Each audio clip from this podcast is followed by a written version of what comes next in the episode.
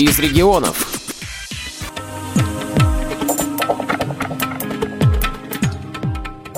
Каждый год в библиотеке имени Короленко проходит конкурс чтецов по системе Брайля. В зале библиотеки, в коридорах дети и взрослые. Много постоянных читателей. Вот и один из них – Вячеслав Бардаков. Вы давно по Брайлю читаете? Давно. С какого? 77 -го года учусь. Ого. Это сколько лет? Лет почти 40. Ну, а в конкурсе часто участвуете? Вот, давно не участвовал. Ну, решил сегодня так попробовать свои селенки. А какие книги вы любите читать? Да про войну, про революцию, что-нибудь такое старенькое, Художественные? художественное. Перед началом конкурса беседую со старейшинами, уважаемыми членами жюри.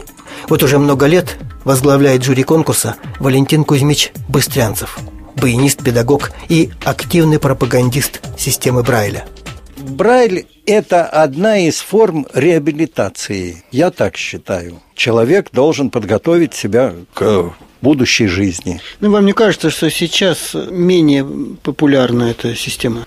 Ну, она менее популярна из-за чего? Из-за того, что необходимости такой вот молодежь не видит. Они через компьютер, вот, они пользуются. Да, это хорошо, но это не должно быть основным. Но Ну, надо Основ- еще и читать. Конечно, конечно.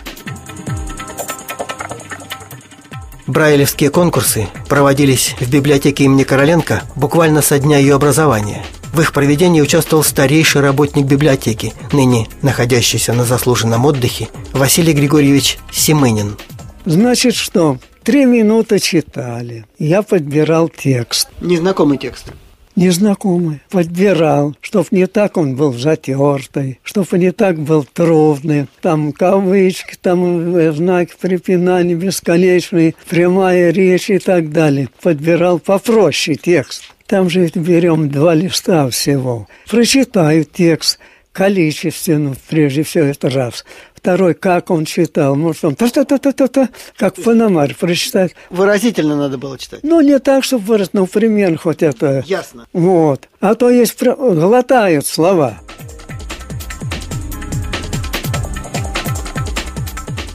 Правила проведения конкурса мало изменились за прошедшие годы. Первыми приглашаются самые юные участники.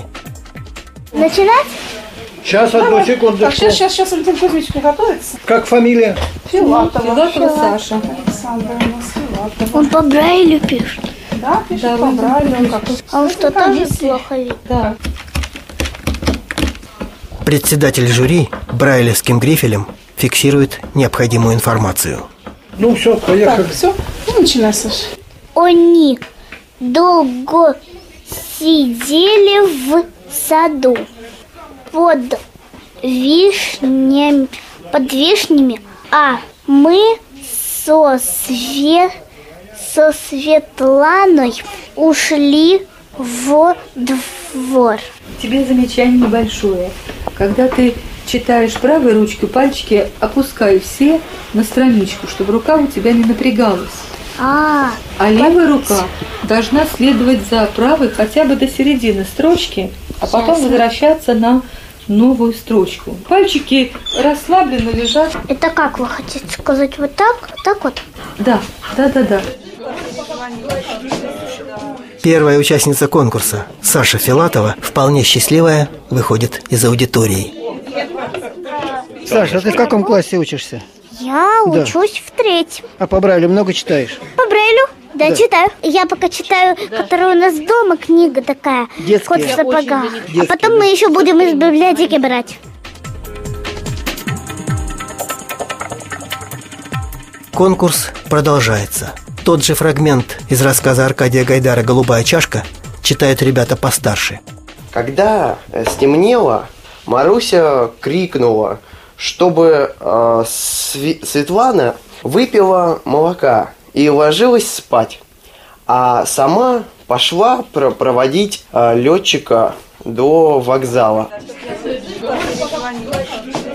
Как вас зовут? А, меня зовут Илья Сапко. А Я учусь в школе-интернате номер три для слепых слабовидящих детей. Вот я ученик 9 Б класса. Пришел э, на конкурс э, чтецов, чтобы показать э, свои навыки э, в чтению по системе Брайля. Вы давно по Брайлю читаете? Да, я читаю с первого класса. Вы, наверное, много книг прочитали. Да, приходится читать много книг, так как э, в школе постоянно спрашивают. Класс маленький, на каждом уроке нужно готовить, нужно что-то делать, поэтому чтение – это неотъемлемая часть именно повседневной жизни. Ну, а так, для души Э, читаете? Для души аудиокниги. Для души слушаете? А, Это по-своему очень приятно. Но бывает иногда в школьную библиотеку приходишь, просто вот на полке посмотришь, достаешь какую книжку, даже если это учебник, и начинаешь чувствовать именно вот эту атмосферу книги, вот это незабываемое единство с ней. И получается то, что даже незрячие люди а, могут читать и также наслаждаться книгой, как обычный человек, понимать эту особую философию. Ну, я смотрю, вы довольно бегло читаете. Вы двумя руками читаете? Да, двумя руками. Это сложно научиться. А на самом деле я не считаю, что это очень сложно. Зависит, во-первых, от возраста, когда человек начал. Чем раньше, тем лучше. Почему? Потому что чем раньше будет развиваться вот эта чувствительность пальцев, мелкая моторика, можно сказать, тем будет чуть легче. Но все равно я считаю, что в любом возрасте можно научиться. Когда читаете, вы уже, наверное, так вот каждую букву не анализируете, уже идет какой-то автомат. Это очень похоже на то, как самые-самые-самые обычные люди относятся к алфавиту. Они видят э, букву, и она уже автоматически ассоциируется с каким-то определенным рядом. Вот буква превращается в слова, слова в предложения и так далее. Это точно так же. Это на подсознательном уровне. Участник конкурса, семиклассник Тимофей Горшков, тоже больше любит аудиокниги. Я через интернет слушаю. Но интернетом легко пользуешься. Да. Ну, Google своя программа. Хорошо. То есть чувствуешь себя как дома.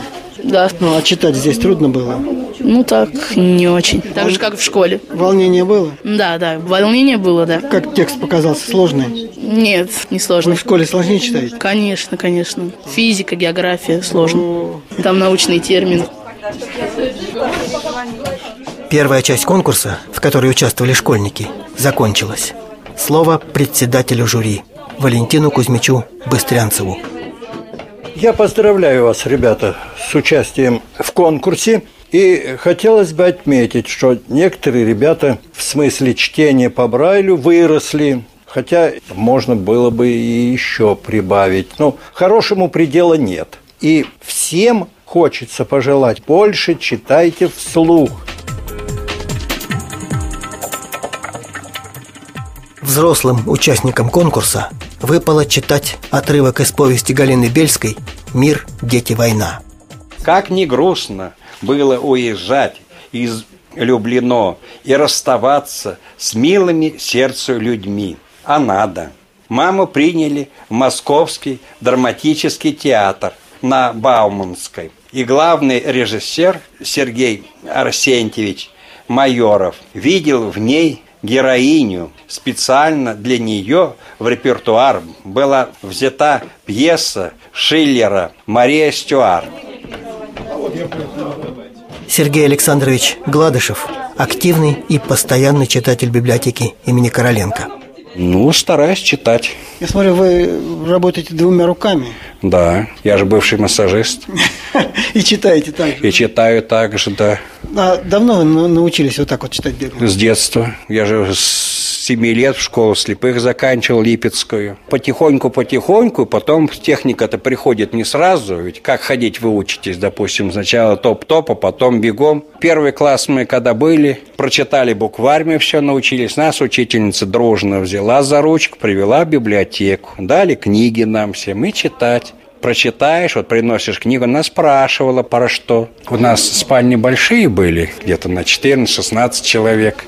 Ну, узнали вообще, что читает, вроде неплохо, голос звонкий. Ну, давай читай. На И всю вот спальню? на всю спальню. Вот кто-то специально, допустим, там Ваня Иванов условно, он не любил читать, но слушать будет 28 часов в сутки. И вот Ваня Иванов, значит, брал книжки, как будто он читает, а читал я всем на всю спальню.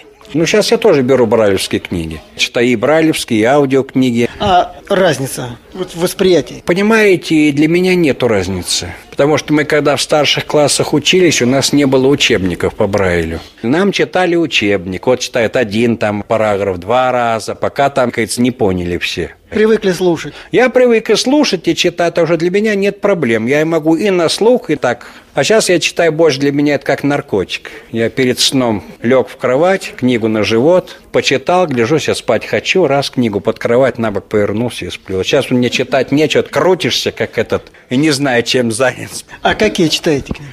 Ну, я в основном историю читаю, религиозные, на философские такие темы серьезные. Такие детективы не читают. Убийство тут и так, радио включи, тут на тебя столько накидают.